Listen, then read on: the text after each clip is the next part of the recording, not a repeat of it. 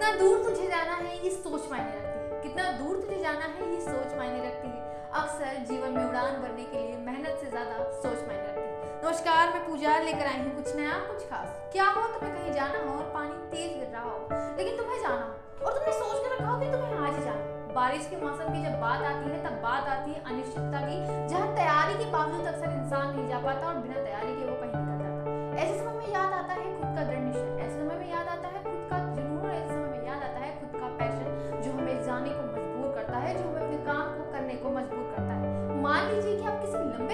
जा रहे हैं और जहाँ तेज धूप है और आपको अपनी मंजिल पर पहुँचना है तो एक समय के लिए आपको लगेगा कि कितनी धूप है, कितना रश हो रहा है, आप दूसरे दिन चले जाएँगे। लेकिन जहाँ आपका मन कहेगा कि आज इस काम को पूरा करके निपटेंगे तो कितनी भी आपको देर लगे, कितनी भी धूप लगे, आप उस काम को करें। और ये आपको ये अंदर के उस गुण को पहचानेगा जो अक्सर